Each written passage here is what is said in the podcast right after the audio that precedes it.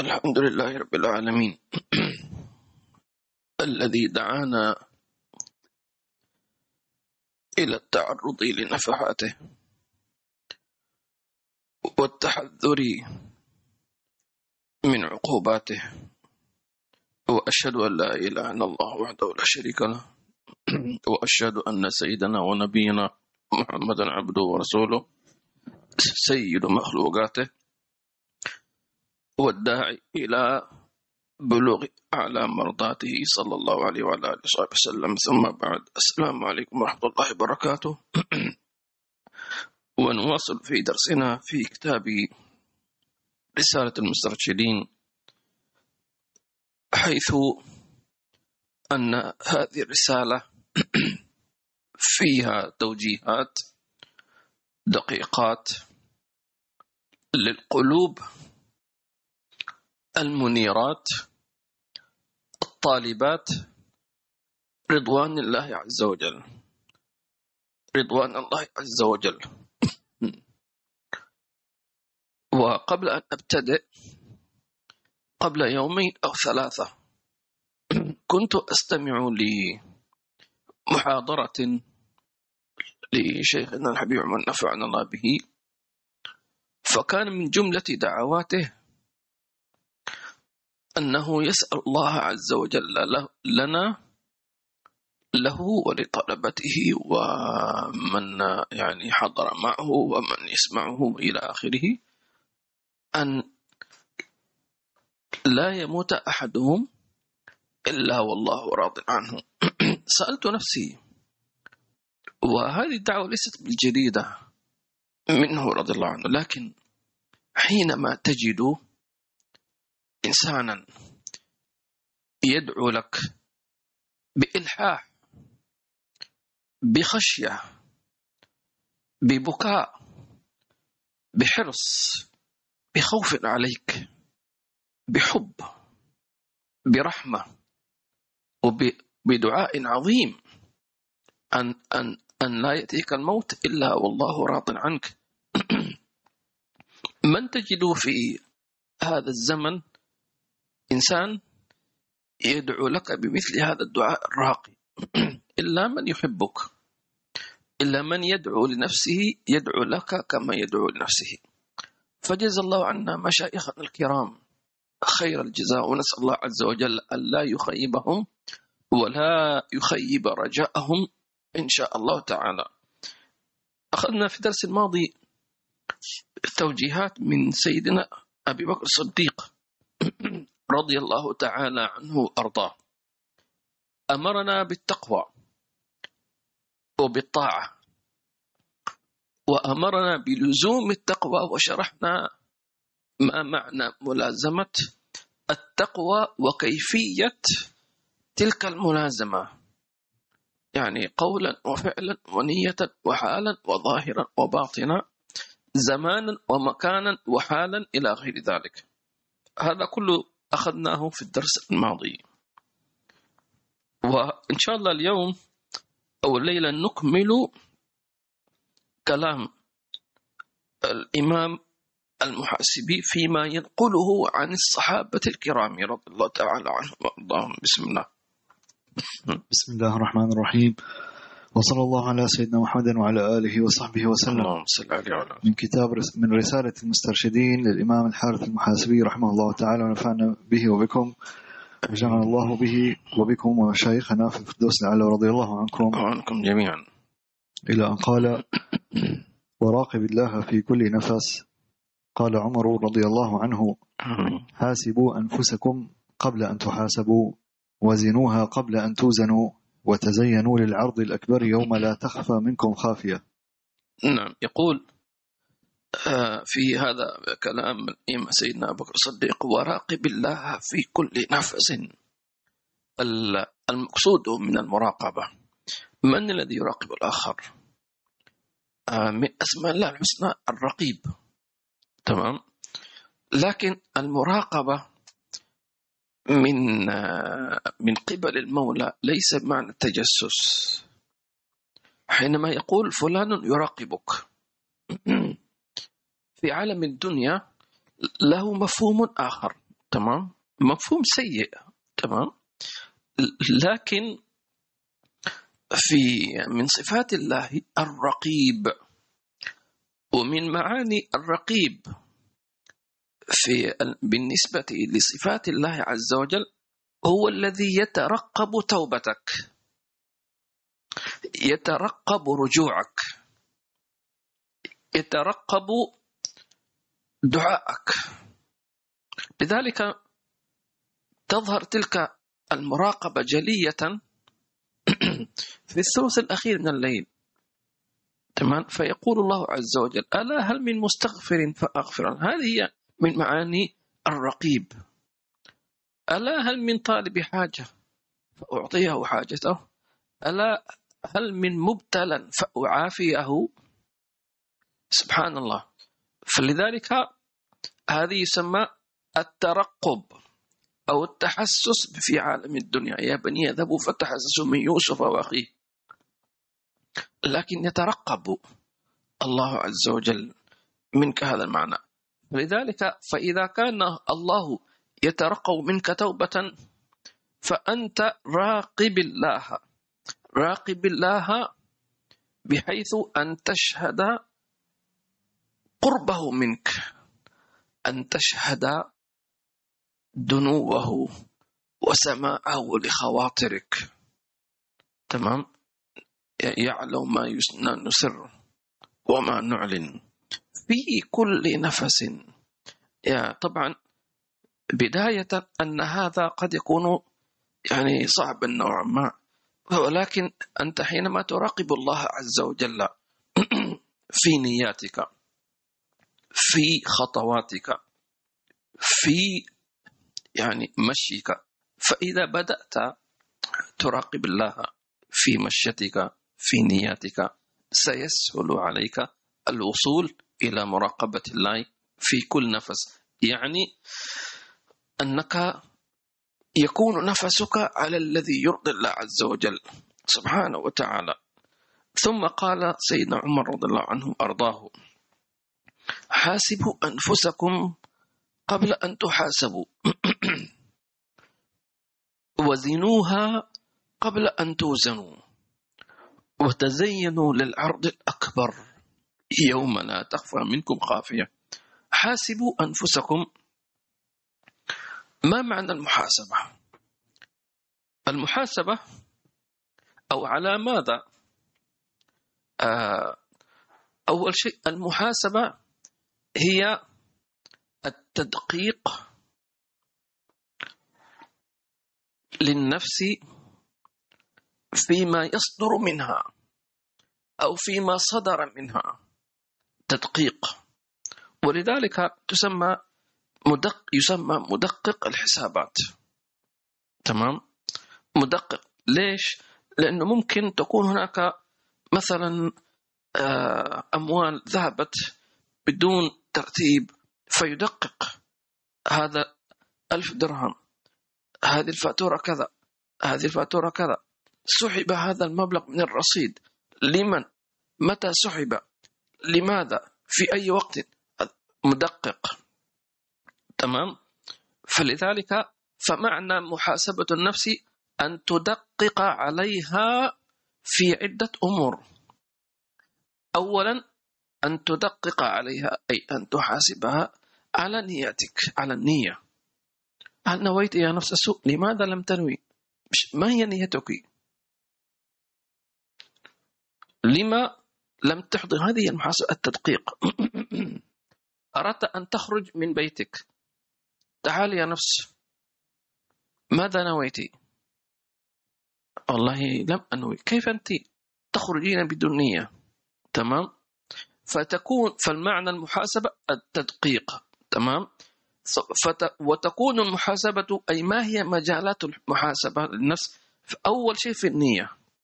وأكثر الناس مهملون لذلك. يمشون هكذا على يعني على الهواء.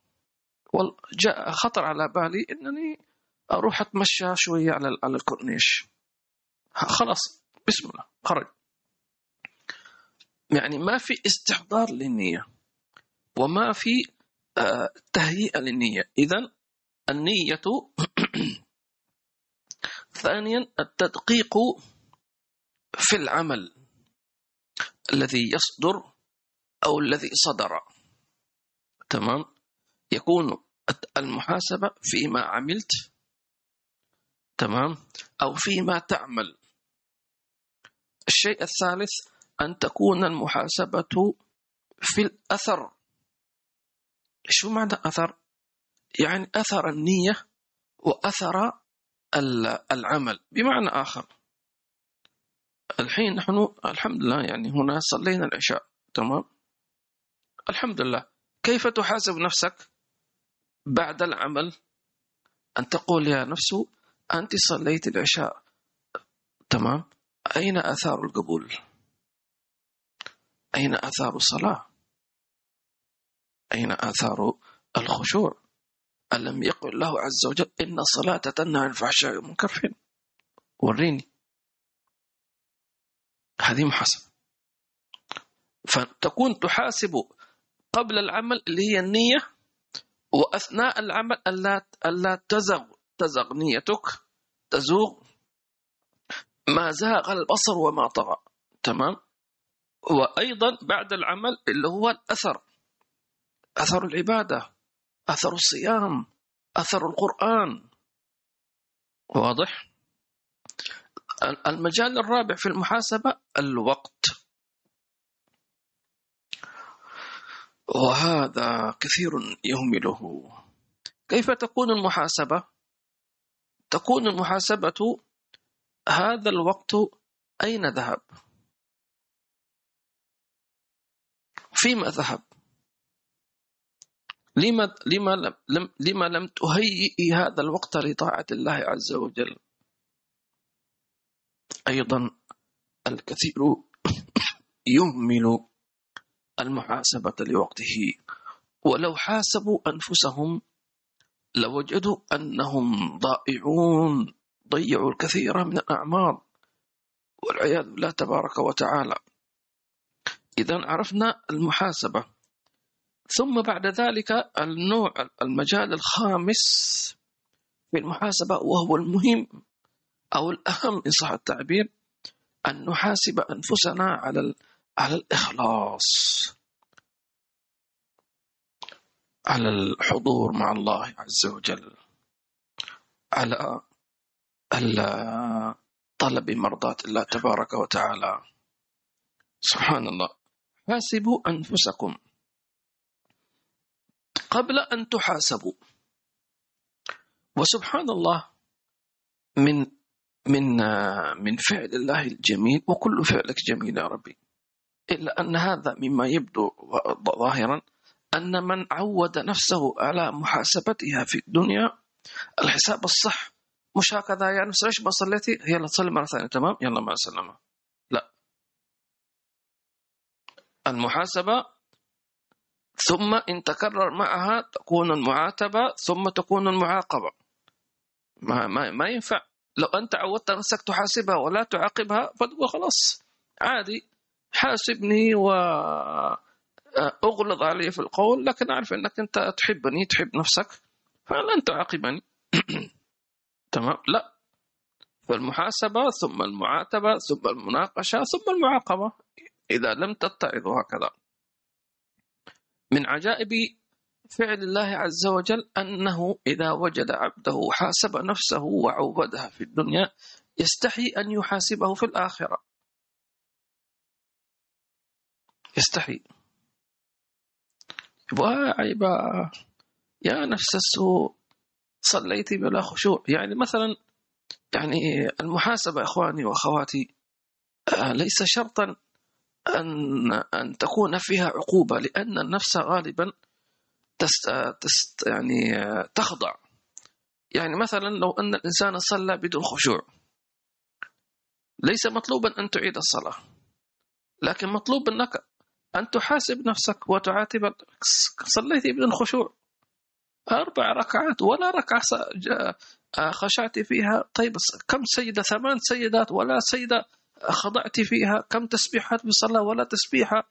إن تعظمت فيها الله يا نفس السوء يا عيب عليك صلاة عشاء أربع ركعات ثمان سجدات كم تسبيحات. هذا يكفي. فمن حاسب نفسه لم يحاسب يوم القيامة. حاسبوا أنفسكم قبل أن تحاسبوا وزنوها قبل أن توزنوا. كيف يعني واحد يزن العمل؟ قالوا أن الوزن في العمل على نوعين. أن تزن العمل في ميزان الشريعة. أي عمل؟ دنيوي أو اجتماعي أو أو ما أو في العمل أو بيزنس كما يقولون. أي شيء أنت عندك عمل ضعه في ميزان الشريعة. شو معنى ميزان الشريعة؟ يعني أحلال أم حرام؟ تمام؟ أم حرام هذا ميزان الشريعة. طيب طلع حلال. جميل. يكفي؟ ما يكفي. حطه في ميزان آخر.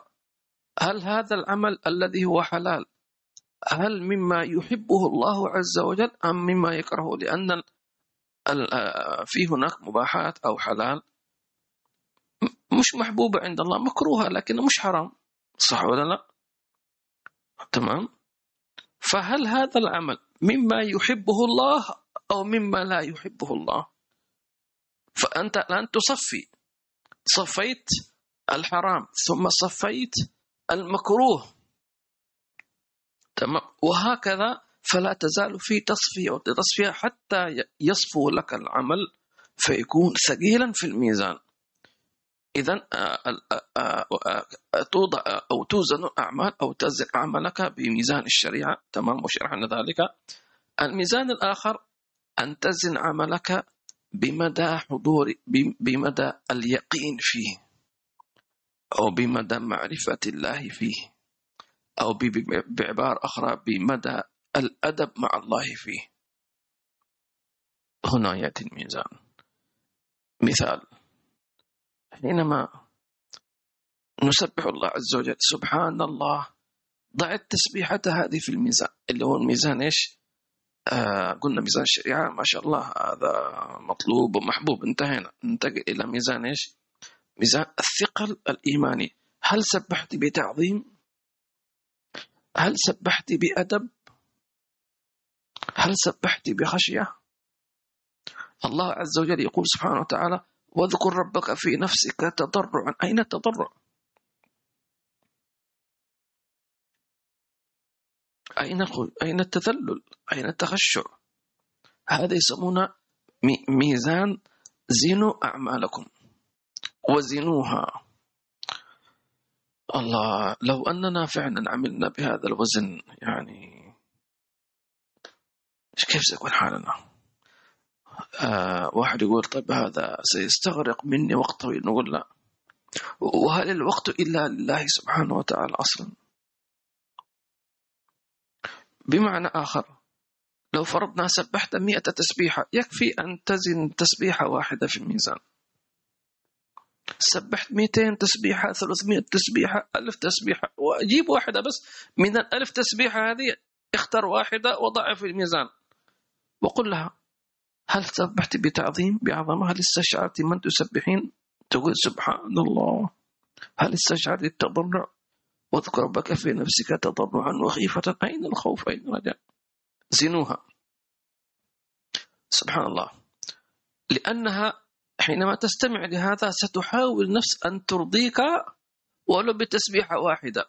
فلو حضرت النفس بتعظيم في تسبيحة واحدة وضعت في الميزان. قال النبي صلى الله عليه وسلم وسبحان الله والحمد لله وسبحان الله تملأ الميزان. أي ثقيل. ميزان ثقيل. أنت المستفيد. ولذلك آه، حينما نزن أعمالنا بمقدار حضور القلب فيها بمقدار الأدب مع الله فيها بمقدار معرفة الله فيها سبحانه وتعالى تكون ثقيلة جدا. ثقيلة جدا. وبعد ذلك يعود الأثر.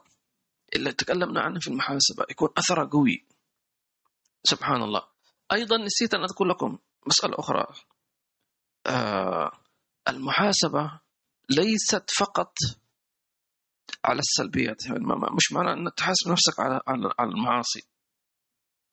بل حاسب نفسك على النعمة أيضا. تمام؟ على على شكر الله. حاسب نفسك هل شكرت الله عز وجل. حاسب نفسك على أنك مقصر في في شكر الله تبارك وتعالى. طيب وزنوها قبل أن توزنوا. آه تكلمنا في دروس ماضي أيضا أن الميزان يوم القيامة آه توزن فيه أربعة أشياء. الأعمال والأقوال يعني الجوارح في كفة واللسان في كفة تمام؟ أعمال جوارحك وأقوال لسانك تمام؟ الشيء الثالث الأخلاق. الشيء الرابع الإيمان. لذلك السابقون يعني ربما كانوا يعني الصحابة مثلا ورد أن بعض التابعين أكثر أكثر عبادة من بعض الصحابة. بعضهم طبعا مش كلهم. تمام؟ يعني مثلا ورد عند التابعين مثلا من يصلي ألف ركعة في اليوم والليلة وهكذا. بينما الصحابة يعني بعضهم يعني مجرد أنه أسلم مع النبي صلى الله عليه وسلم صار صحابي.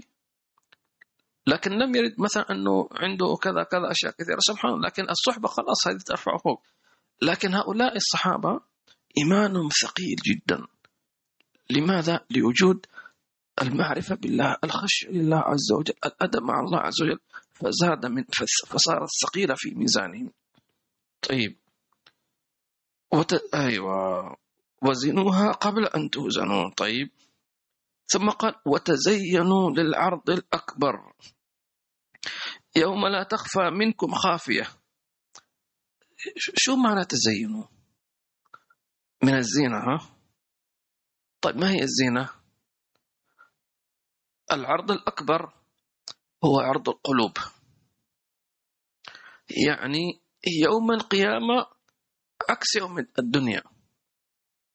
بمعنى أن في عالم الدنيا لا, لا نرى إلا الظاهر. والباطن مخفي. في الآخرة العكس.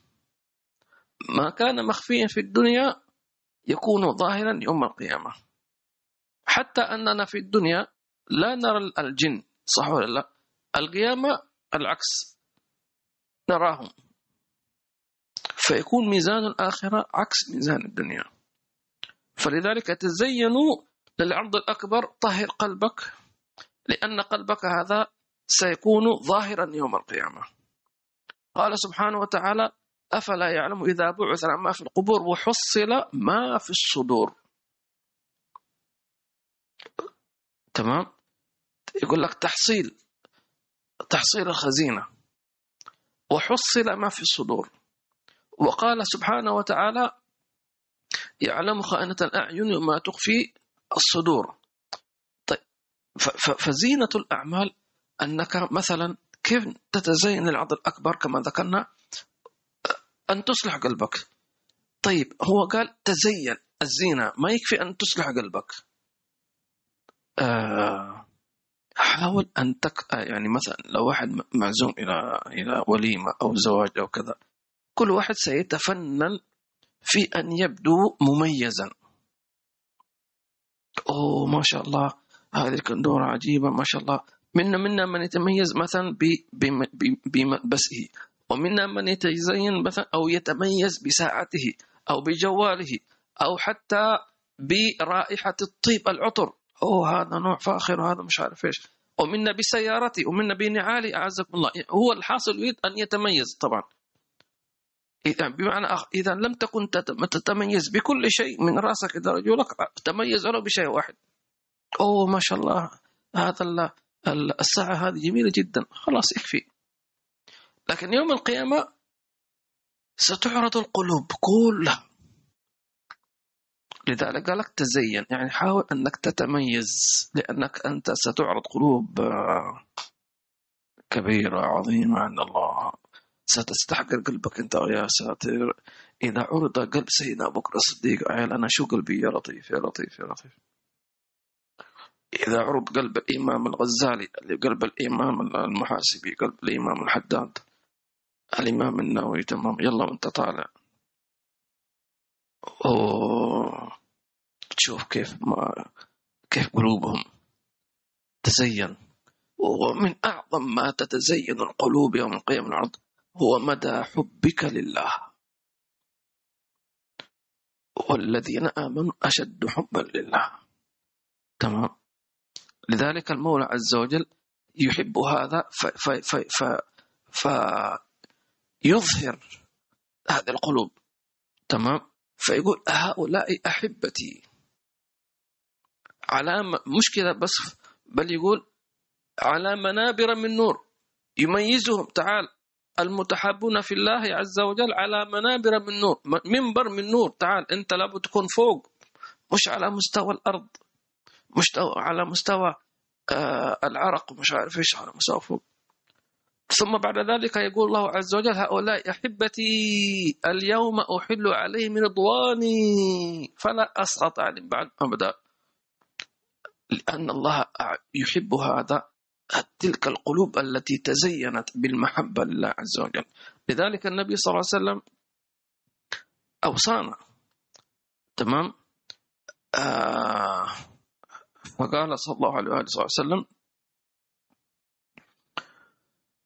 لا يموتن أحد لا يأتين أحدكم الموت إلا وهو محسن الظن بربه. تمام؟ الله الله الله.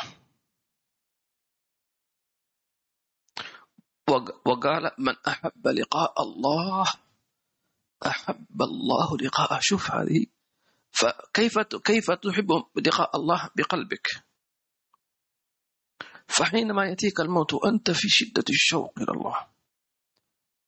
في شدة الحب لله عز وجل. أيضا قلب آخر آه، فيه خشية من الله. هذا برضو زينة أن تكون خاش فيك خشية خوف من الله. قلب آخر آه، معظم متأدب مع الله عز وجل. وتظهر آثارها في الدنيا. متأدب في الصلاة متأدب في التلاوة متأدب في الوضوء متأدب متأدب وهكذا في الخلوة متأدب في الجلوة. فيحشر يوم القيامة ويعرض قلبه على الله. لأجل هذا كان هؤلاء القوم الذين يسمون بالصوفية إيش يقولون؟ أقول يقولون الصوفي هو الذي لو أخرج ما في قلبه أي في الدنيا. ووضع على طبق ودير بهذا الطبق على الناس لما أستحى من ذلك. لذلك يربوننا في هذا الدنيا. يقول لك أنت نحن نربيك للعرض الأكبر لكن نربيك في الدنيا. لو أن أراد الله عز وجل أن يخرج كل ما في قلبك تمام؟ من المعاني من الصفات من الأخلاق من من من. وضعت هذه المعاني في طبق. يلا تعال لف هذا الطبق على أصحابك. أوه يقول واحد صاحبك ما شاء الله أنت تحبني أكثر من نفسك جزاك الله خير. لكنه مثلا طلع في في في طبق. أوه أنت تحسدني ها؟ لا حول ولا قوة متكبر علي. وعجيب وأنت تضحك معي تبتسم في وجهي لكنك أنت يعني تتكبر تستحقني هذا قلبك هكذا القلوب يوم القيامة. ولذلك شوف الآية اختصر هذا الكلام كله أفلا يعلم إذا بعثر ما في القبور وحصل ما في الصدور؟ إن ربهم بهم يومئذ لخبير يخبر. تصور إذا وجد الله في قلبك الأدب والمعظمة والمحبة هو الذي يخبر عن قلبك. أنت أنت خليك ساكت. أنت خليك معزز مكرم. ما تتكلم. أنا سأتكلم عنك. هذا عبدي فلان كان إذا صلى إذا وقف بين يدي آه، أصابته الرعدة والخشية والأدب.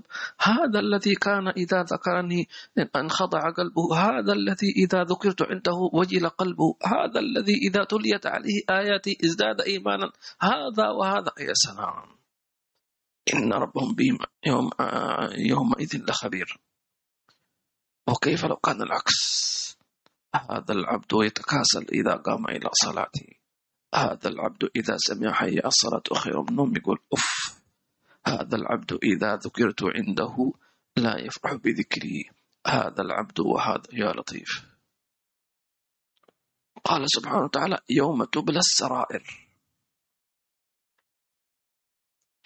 فما لهم من قوة ولا ناصر. لذلك هذه كلمة يعني درس كامله وتزينوا للعرض الأكبر. نظف قلبك. تمام؟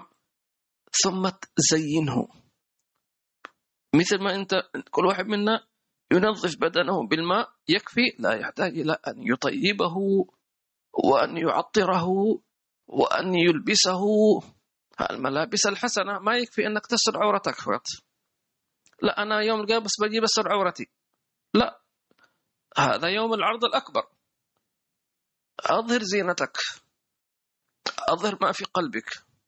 لذلك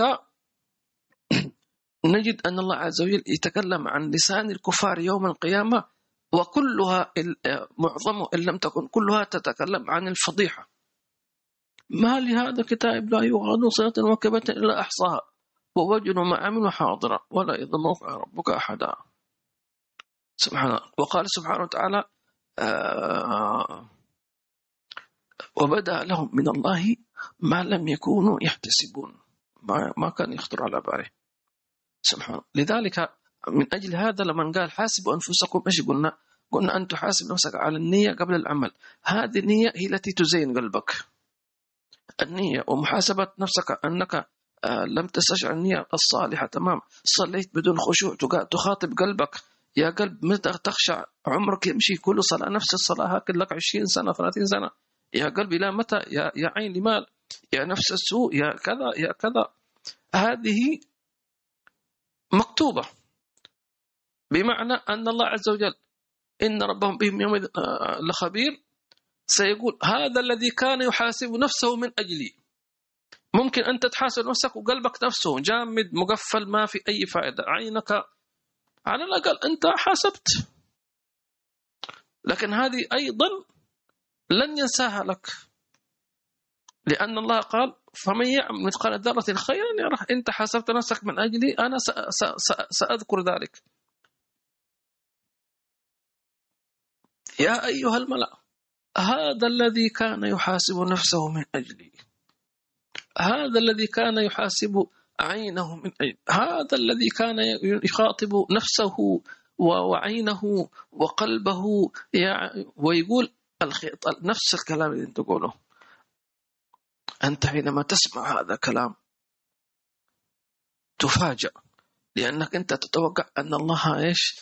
يعاتبك لما لم تخشع لكن لما وجدك حاسبت نفسك أثنى عليك لأنك حاسبتها. فلا يمكن أن يحاسبك بل يثني على محاسبتك لنفسك. يقول حبيبك إنه الله. شفت الفعل الجميل كيف؟ ممكن لو واحد ثاني يقول أنت حاسبت نفسك طبعا إيش استفدت كسرت الفنجان. أوه أنا آسف وهذا أنا ما انتبهت وهذا. طيب وبعدين؟ ما استفدت شيء. العذر هذا ما سوى لي شيء. لكن الله عز وجل الاعتذار عنده محبوب. ويثني عليك. لذلك سيندم كثير من الناس أنه ما حاسبوا أنفسهم. لأنك أنت لم تطع ولم تحاسب نفسك. طيب ماذا تنتظر من الله عز وجل؟ صح سيعفو عن كثير. لكن كما قال النبي صلى الله عليه وسلم أعني على ذلك بكثرة السجود. اللهم اعنا على ذكرك وشكرك وحسن عبادتك وتزين العرض الاكبر أيضا من من من من زينة القلب. هذه مهمة جدا. قلنا طبعا نحن قلنا المشوق لله والمحبة لله ورسوله صلى الله عليه وسلم وتعظيم الله والادب مع الله عز وجل. طبعا هذه معاني مختصرة ولا لها تفاصيل كثيرة لكن أختصر أيضا من معاني تزيين القلب. وهذه مهمة جدا. أن تحب لأخيك ما تحب نفسك. لأن الله عز وجل يحب أن يرى ذلك منك. وكل واحد فعلا يكون صادق مع نفسه. هل أنا فعلا أحب لإخواني ما أحب نفسي؟ خليك صادق. ممكن البعض يحب لبعض إخواني ما هناك بعض يقول لا لا لا لا. أبدا قلبي أنا ما مش راضي. لا. النبي صلى الله عليه وسلم قال لا يؤمن أحدكم حتى يحب لأخيه ما قال لصديقك الحميم لأعز أصحابك لأخيه. وكل المسلمين إخوانك في الإسلام. طب عاصي أن تحب له الهداية. لذلك لماذا تعلمنا من دينا إذا رأينا غيرنا آه، يعصي الله؟ إيش كنت إيش ماذا قلنا آه، في دروس آه، ماضية. أقول له أقول يا ربي تب عليه اهده لأننا أحب أنا أن الله يتوب علي. لا لا يكفي أن أقول اللهم إن هذا منكرا فأزله أستغفر الله أستغفر الله لا حول أعوذ بالله من الشيطان تمام؟ أنت الآن أنكرت المنكر بقلبك اللي هو أضعف الإيمان. طيب هذا أخوك في الإسلام عصى الله ما له دعوة؟ ما تحب له التوبة؟ اللهم تب عليه يا رب. اللهم تب عليه يا رب. هذه تدل على أنك تحب له ما تحب نفسك. لأنك أنت مثله لما تعصي الله عز وجل تطلب من الله أن يتوب عليك. طب هذا ليش مسألة الله له توبة؟ صح ولا لا؟ فلذلك كل إذا شفت إنسان جائع اللهم أطعمه فأنت تسعى إلى إطعامه. ثم تسأل الله عز وجل أن, أن, أن يطعمه وأن يكف عنه المسألة. وتزينوا للعرض الأكبر يوم لا تخفى منكم خافية. الله الله. أزيدكم من الشعر بيتا. من معاني العرض الأكبر. كما ذكرنا هو عرض القلوب والصدور والخفايا. تمام؟ انتبهوا لهذا الكلام. سيعرض كل محبوباتك. انت ما الذي كنت تحبه في الدنيا؟ من الطاعات أو من المعاصي؟ لذلك تعلمنا مشايخنا إذا عصيت أقل شيء أن تكره المعصية لا ترضاها. إذا أنت نفسك لم تستجب التوبه على الأقل سل الله عز وجل أن يكرهك أقل شيء أن أنك إذا فعلت المعصية تفعلها وأنت متقزز من نفسك. تعرف يعني متقزز؟ متقزز. أعطيكم مثال معلش معلش مثال هذا. يعني آه، فيه شيء من الحياة ولكن من باب العلم. الله. الجنس البشري يحتاج إلى أن يقضي حاجته من بول أو غائط. تمام؟ تمام. من عجائب خلق الله أن خروج الفضلات كالبول أعزكم الله. آه، يتلذذ به الإنسان صح ولا لا؟ يتلذذ بخروجه. مع أن هي فضلات ذلك النبي صلى الله عليه وسلم علمنا أننا إذا خرجنا من بيت الخلاء نقول الحمد لله الذي أذاقني لذته وأبقى في منفعته وأذهب عني أذاه. طيب طيب لو أن إنسانا جاءته يعني يريد عفوا أن يتبول لكن لم يجد مكان يتبول فيه وكان في مكان أصلا ما في أي مجال وكذا كذا. أبدا. لظرف من الظروف. لازم يتبول. ما في مجال. شو يسوي؟ يتبول في نفسه. هنا الآن حينما يتبول في نفسه يتبول وهو فرحان ولا هو متقزز. متقزز. كذلك إذا فعلت المعصية على الأقل على الأقل أن تتقزز من نفس السوء. وعيبا وعيبا تعملين المعصية. أف لك. أف لك. أنت عب أنت أمة هواك. هذا هو مقصودك في الحياة هذا مقصودك. أف لك يا أيتها النفس. أف لك. هكذا. مثل ما تقول نفسك أف. مع أن أنت فعلت عن نفسك أنت الذي كذا. مفهوم يا إخواني؟ آه أن فتعرض جميع محبوباتك وجميع مكروهاتك خلينا في المحبوبات. محبوباتك لأشخاص تحب مين؟ لذلك دائما مشايخ يقولون قلبك معلق بمن؟ يا أخي دائما المشايخ يعني مش لازم إن أعطيك تفصيل أنت خلاص. قلبك معلق بمن؟ يقول قلبي معلق معاهم. تمام؟ لأن محبوباتك ستعرض. من تحب؟ من الأشخاص. فلان فلان علماء صالحين أنبياء صحابة ممثلين مشاهير. آه. سقط الجنس الثالث مش عارف إيش. لاعبين. من تحب؟ ستعرض. هذا يحب فلان وفلان وفلان وفلان. محبوباتك من الأشخاص محبوباتك من الأماكن. شو تحب؟ تحب المساجد ولا تحب السينما ولا ماذا تحب؟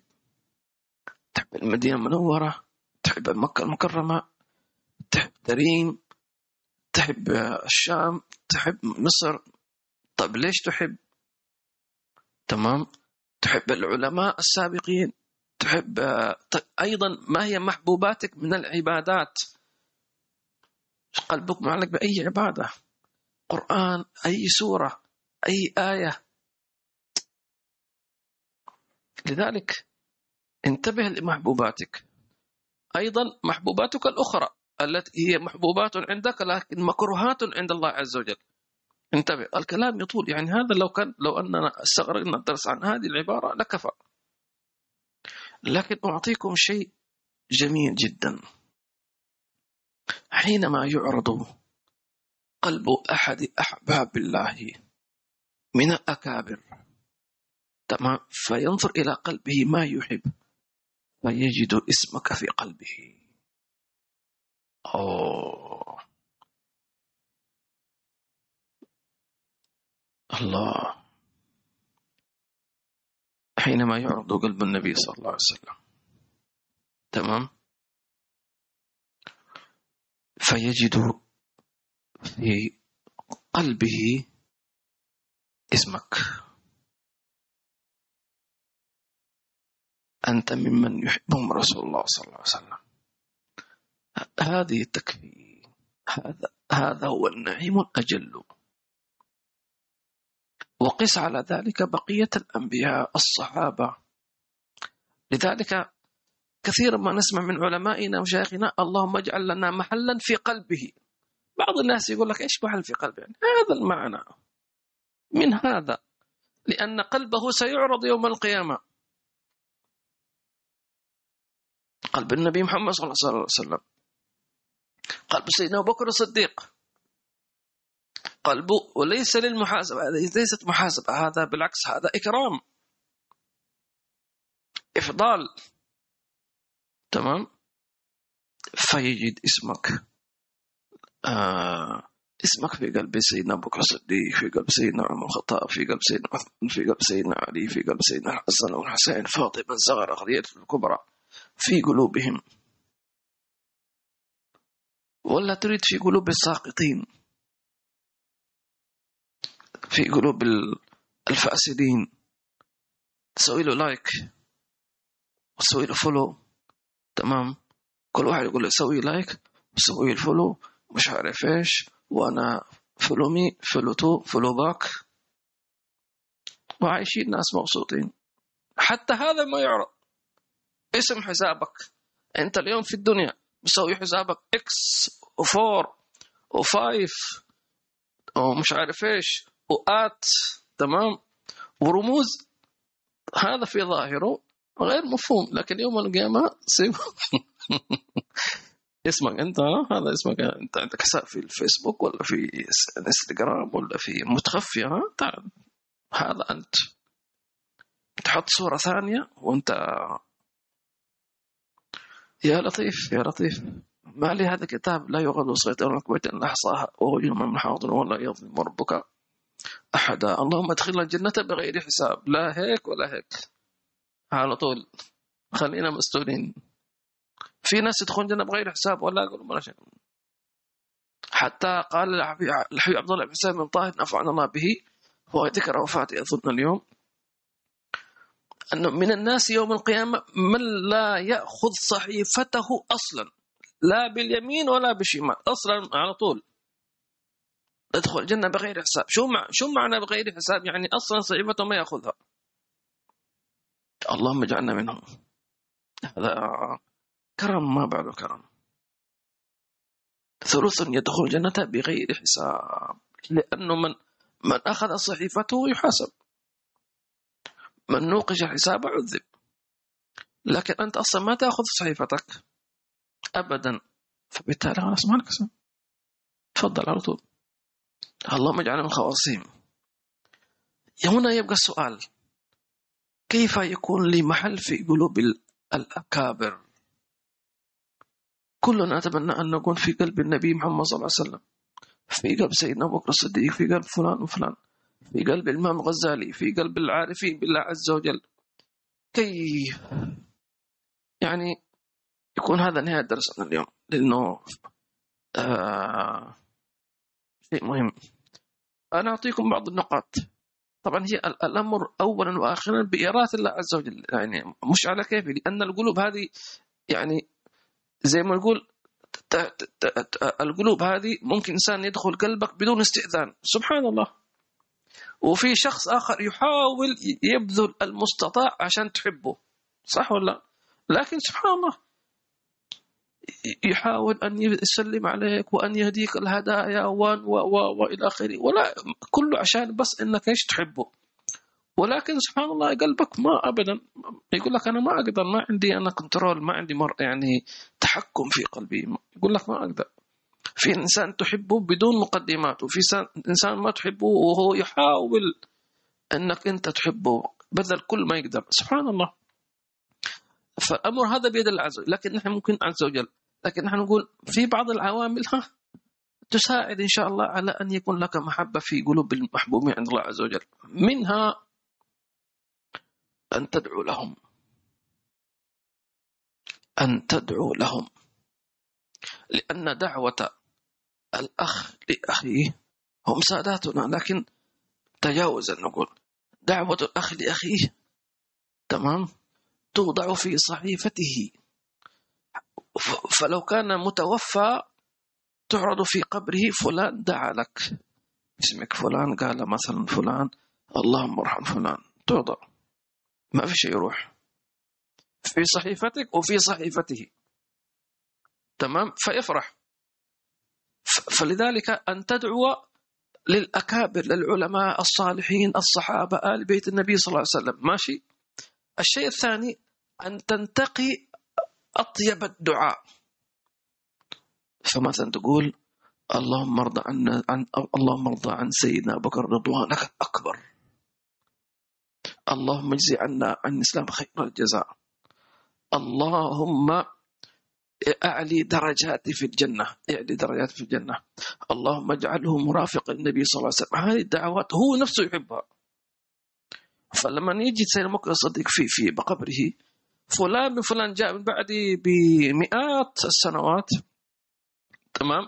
ويدعو له بمثل ما كان يتمناه. سيدنا بكر الصديق سيحبك. والله فلان يدعو لي. تمام؟ واضح؟ رضي الله عنهم ورضوا. اللهم ارضى عن الناس. لا تخليك لا تكون ساكت في بعض الناس. يسمع, يسمع عمر الخطاب. يسكت. مسكين. هو مش محتاج دعوتي أصلا. لأن الله رضي عنه في القرآن. خلاص انتهى الموضوع. والسابقون الأول من الأنصار والذين تبعوا احسن رضي الله عنهم ورضوا عنه. انت شو انت؟ انت انت المستفيد. أنا وأنت مستفيدين. تمام؟ اذا الدعاء لهم. ثم انتقاء أطيب الدعاء وأنفس الدعاء وأحسن الدعاء لأن هذا يحب. أيضا قالوا إذا أردت أن تعرف ما هي مطالب السابقين فانظر إلى دعوات في الدنيا. تمام؟ وسل الله لهم. مثلا الإمام الحداد إيش يقول؟ حاجة في النفس يا رب. فقدها يا خير قاضي. طبعا نحن ما نعرفها إيش نقول اللهم اقض حاجة الإمام الحداد. اقضها يا خير قاضي. أنا ما أعرف. الإمام حداد السر بينه وبين المولى عز وجل. لكن أنا أحب الإمام حداد وأقول يا رب حاجة في نفسي عبد الله بن حداد فاقضها يا خير قاضي وادخلنا في في تلك النيات الصالحات. يعني خليك مصحصح. خليك واعي. وقس على ذلك. يعني إذا ما عرفت ماذا تدعو للسابقين فهناك دعوة جامعة شاملة كل عارف بالله يحبها. ما هي؟ طلب رضوان الله الأكبر ومرافقة النبي محمد صلى الله عليه وسلم. خلاص. وقفل عليها. فإذا دعوت للإمام الغزالي قلت اللهم ارضى عن الإمام الغزالي رضوانك الأكبر واجعله من خواص مرافقين النبي محمد صلى الله عليه وسلم. أوه تمام خلاص. هذه خلاصة الخلاصة. كل الأو الأولين والسابقين والمقربين والعارفين هذان المطلبان هم أول مطالبهم. رضوان الله الأكبر ومرافقة النبي محمد صلى الله عليه وسلم. تمام؟ يعني هذا زي ما يقولوا من الأخير. لا تشتت نفسك الله الله الله. إذا هذا مما العامل الأول في أن تكون محبوبا في قلوب السابقين. إذا الدعاء لهم بظهر الغيب. وأكثر ها مش تدعو لهم مرة في السنة ولا مرة في في رمضان مثلا لا دائما. ثانيا أن تنتقي أطيب الدعاء تمام؟ ثالثا زيارتهم في قبورهم.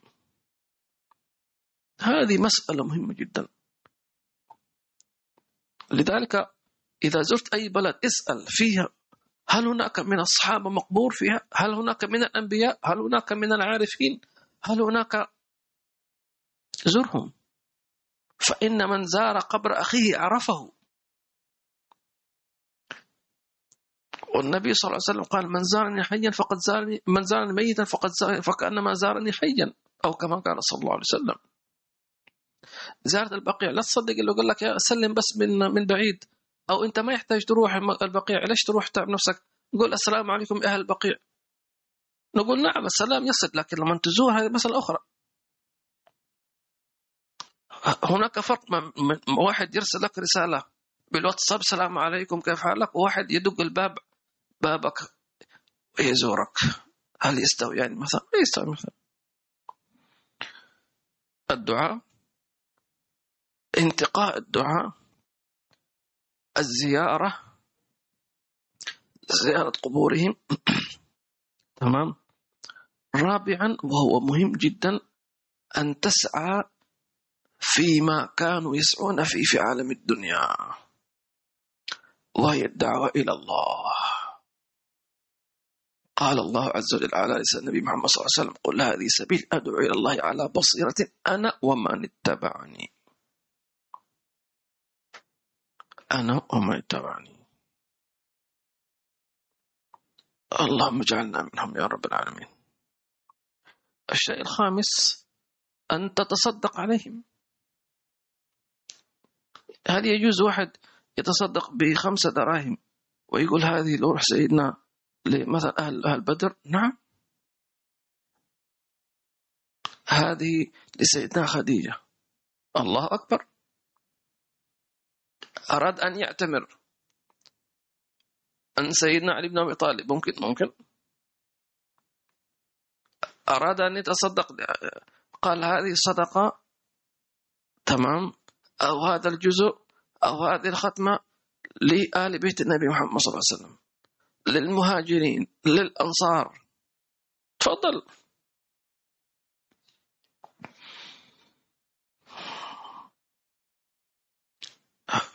هذا رقم كم؟ أربعة ولا خمسة الخامس السادس. إن كان لهذا العارف بالله أو الصحابي أو غيرهم بقيت له ذرية تمام؟ صلهم وأكرمهم. صلهم وأكرم. يعني مثلا مثلا مثلا لو عرفت شخص منسوب لسيدنا أبو بكر الصديق فلان عن فلان عن فلان عن فلان. إلى بكر الصديق. زره وأكرمه. أعطيه هدية. إكراما سيدنا بكر الصديق. وتزينوا للأرض الأكبر هذا إذا حتى نكون تكون لنا محل في قلوبهم. يعني هذه بعض العوامل وليست كلها. وربنا إن شاء الله يعني يجعلنا في قلوبهم ويجعلنا في من خواصهم ويجعلنا من أحبابهم. يا كريم يا كريم. اللهم زينا بالتقوى وزينا بالعلم واجعلنا من أهل التقوى وأهل الصدق مع الله سبحانه وتعالى.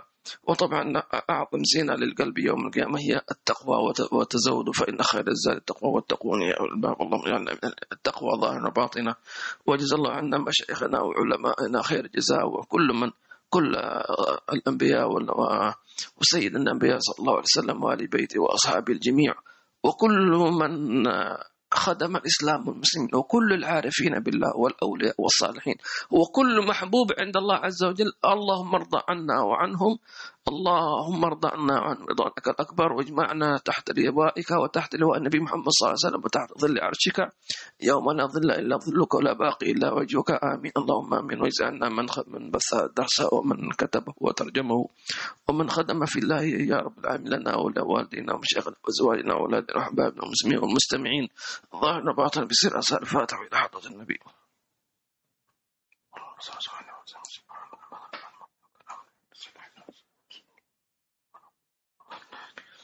الحمد لله رب العالمين.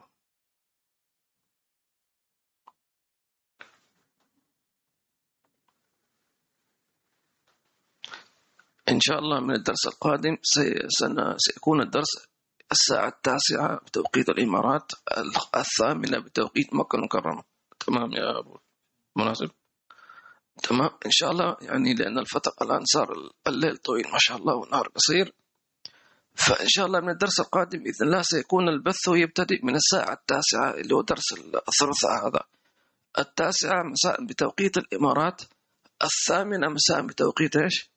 مكة المكرمة إن شاء الله. وأما درس الجمعة فهو كما هو, كما هو عليه إن شاء الله تعالى. حياكم الله يا عبد الرحمن الكاف جزاكم الله خير. والآن أم محمد الله يبارك فيكم. خالد شيخاني جزاك الله خير. يا خالد شيخاني يا الأخت أو سلام. علا بارك الله فيكم. أم أحمد الله يجزيك خير. أم أحمد السيد عادل جزاكم الله خير. آه الأخ طارق حياكم الله. الأخ براء جزاكم الله خير. بارك الله فيكم. الأخت علا بارك الله فيكم. آمين اللهم آمين. الأخت سميرة آمين. الله يستجيب هذه الدعوات يا رب جميعا. الأخت ليلى may Allah bless you bless and protect you and إن شاء الله جميعا بارك الله فيكم. Thank you for دعاء your دعاء آمين آمين. حياكم الله جميعا بارك الله فيكم. الأخت فاتن جزاكم الله خير. ومحمد الله يجزاك خير. محمد شبير جزاك الله خير. الأخ نبال جزاك الله خير بارك الله فيكم. نستودعكم الله. لا تدعوا دعوه والسلام عليكم ورحمة الله وبركاته.